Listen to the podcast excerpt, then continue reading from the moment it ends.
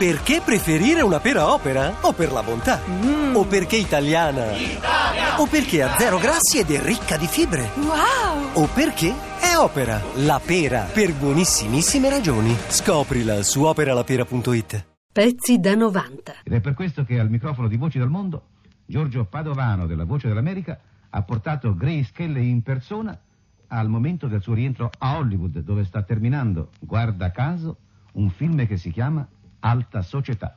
Al suo arrivo alla stazione di Hollywood, Grace Kelly è stata accolta da un esercito di fotografi, di giornalisti ed ammiratori che in mezzo ai lampi al magnesio e al rumore delle macchine da presa hanno tempestato l'artista di domande di ogni genere. Il nostro microfono, in mezzo alla confusione e alla eccitazione generale, è riuscito ad inserirsi fra decine di suoi colleghi.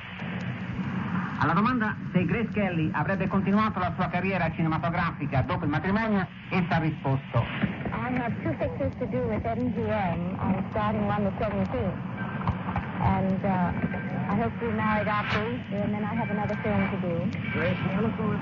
And then, as planned, I'm taking a year leave of Ho ancora da girare due film con la Metro Goldwyn Mayer, dice Grace Kelly. Comincerò a lavorare il 17, martedì prossimo, e conto di sposarmi prima di Pasqua. Dopo il matrimonio devo ancora girare un altro film, dopodiché penso di prendermi un anno di vacanza. Pensavo di cominciare a recitare in teatro a New York, ma adesso questo progetto è stato cambiato. 21 colpi di cannone stamane hanno risuonato sul mare dalla rocca di Monaco. Il principe Ranieri e Grace Kelly in una cornice di grande solennità il loro sogno d'amore.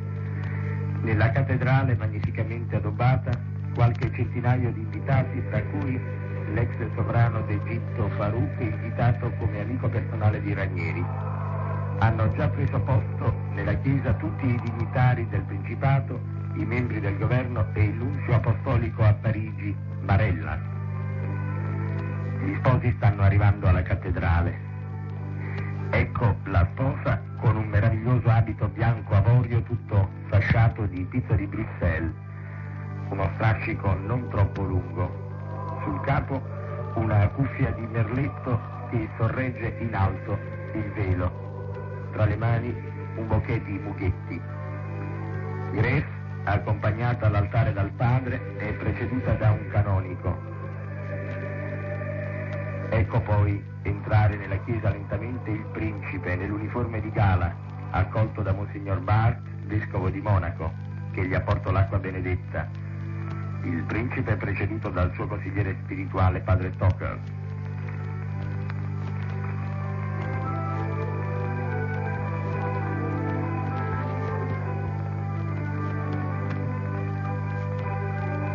I testimoni ora si avvicinano all'altare il vescovo di Monaco si appresta a unire il matrimonio Ranieri e Grace.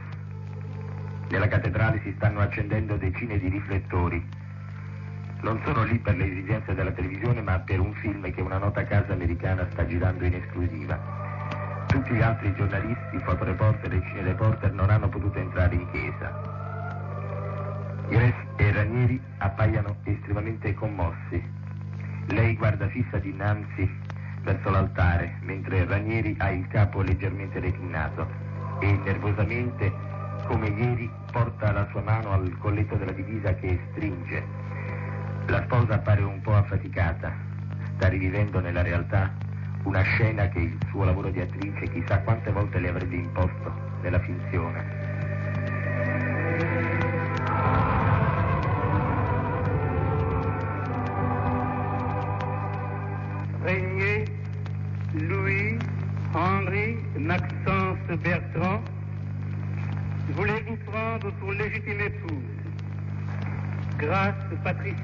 Ici présente, selon le rite de notre mère la Sainte Église.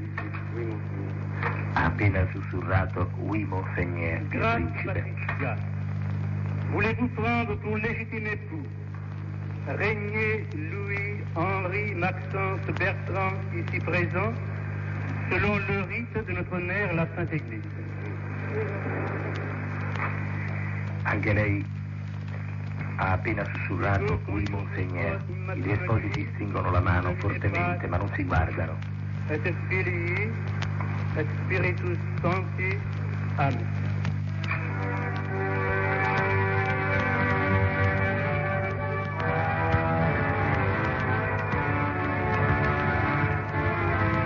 La novella corre per il mondo. Attraverso la televisione, in collegamento quasi diretto con l'America, partono aerei speciali a reazione con le piste dei cinegiornali, centinaia di linee telefoniche sono in azione per i dispacci degli inviati, le radiofoto iniziano la loro corsa vertiginosa verso le prime pagine. Il matrimonio del secolo è finito. Appuntamento al prossimo.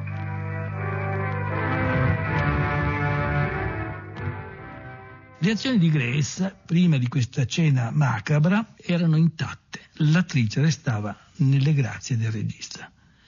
Come nei giorni della finestra sul cortile o di caccia al ladro, in cui Grace era qualcosa di più di una protagonista, era la diva, fino a quel momento capace di cancellare ogni altra donna e il suo ricordo. Alfred era curioso di lei e delle sue reazioni. Provò persino a scandalizzarla, a scuoterla, pronunciando contro un attore, durante le riprese del delitto perfetto, una raffica di parolacce, insulti molto crudi. Poi si voltò verso l'attrice chiedendo È scioccata, signorina Kelly? La signorina di buona famiglia capì e con garbo gli rispose No, sono andata a scuola dalle suore e a 13 anni avevo già sentito e capito tutto. Schermaglie. I due si studiavano, si stimavano, lavorarono benissimo alla finestra sul cortile, la finestra da cui un fotografo con una gamba ingessata, costretto sulla sedia a rotelle, vede degli strani movimenti in un appartamento di fronte. Un commesso viaggiatore ha fatto a fette la moglie e l'ha messa in una valigia. Da questa situazione un thriller zampillante di sangue e di curiosità. Cupidigia dello sguardo.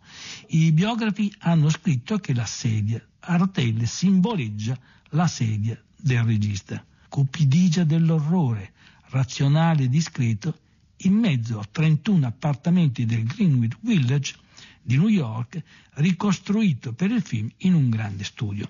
Cupidigia infiammata dagli spogliarelli domestici di Grace, modella d'alta moda, fidanzata al riluttante fotografo che teme l'incompatibilità di vita. Hitch che si fregava le mani in mezzo a tutto quel ben di Dio scritto dal suo sceneggiatore al momento preferito, John Michael Hayes, basato su un racconto di Cornel Warwick, firma di lustro. Mentre ogni giorno usciva sazio dalle riprese in cui era incastonata la brillante e tenera Grace, già il suo pensiero correva al prossimo film. Pezzi da 90. Dobbiamo fidarci dei testimoni, ma alcuni elementi per comprovare le affermazioni o dedizioni dei biografi sono da prendere sul serio.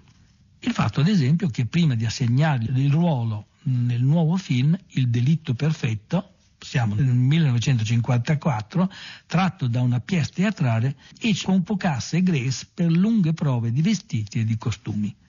La voleva come lui la desiderava. Gli abiti molto spesso fanno il monaco sulle donne che si desiderano. La voleva altera, sdegnosa, persino scostante, ma ricca di promesse. Quando le promesse erano troppo poche, cercava di intervenire drasticamente. Intervenne nel corso delle riprese del delitto perfetto per un piccolo ma significativo ritocco. Chiese alla sarta di scena di infilare nel reggiseno di Grace qualche discreta ma evidente imbottitura. Un seno grosso non sarebbe stato credibile sotto quel volto d'angelo, ma dare un po' di coraggio a madre natura bastava poco, qualche batuffolo di stoffa. Storia di corna in casa borghese. Anche qui un campione di tennis come in delitto per delitto, ma ex, geloso geloso. Non tollera che la moglie, Grace, dalla grazia fotogenica e dall'imbottitura, abbia avuto un amorazzo con uno scrittore di gialli o noir. Quindi pensa di fargliela pagare lui scrivendo nella realtà un suo noir che consiste nel far uccidere da un sicario la moglie per vendicarsi. Ma Grace, sarà pure di grazia vestito o svestita, ribalta la situazione uccidendo il sicario. Capolavoro Hitch, la scena in cui Grace si rivolta contro il sicario e lo penetra con una lunga forbice. Truffaut, ancora il Truffaut in uniforme da critico militante, ribadì la sua netta convinzione più volte enunciata. Hitch organizzava le scene di assassinio in forma di lotta. Uomo e uomo, come in delitto per delitto, o come qui nel delitto perfetto, uomo sicario e donna preda. In questo caso la donna preda ribalta la situazione. Il paio di forbici si infilano nel corpo con cui sta scambiando abbracci e carezze rudi, lotta. E l'orgasmo ci si domanda chi lo avrà provato? Forse né l'uno né l'altro, forse lo spettatore. Pezzi da 90.rai.it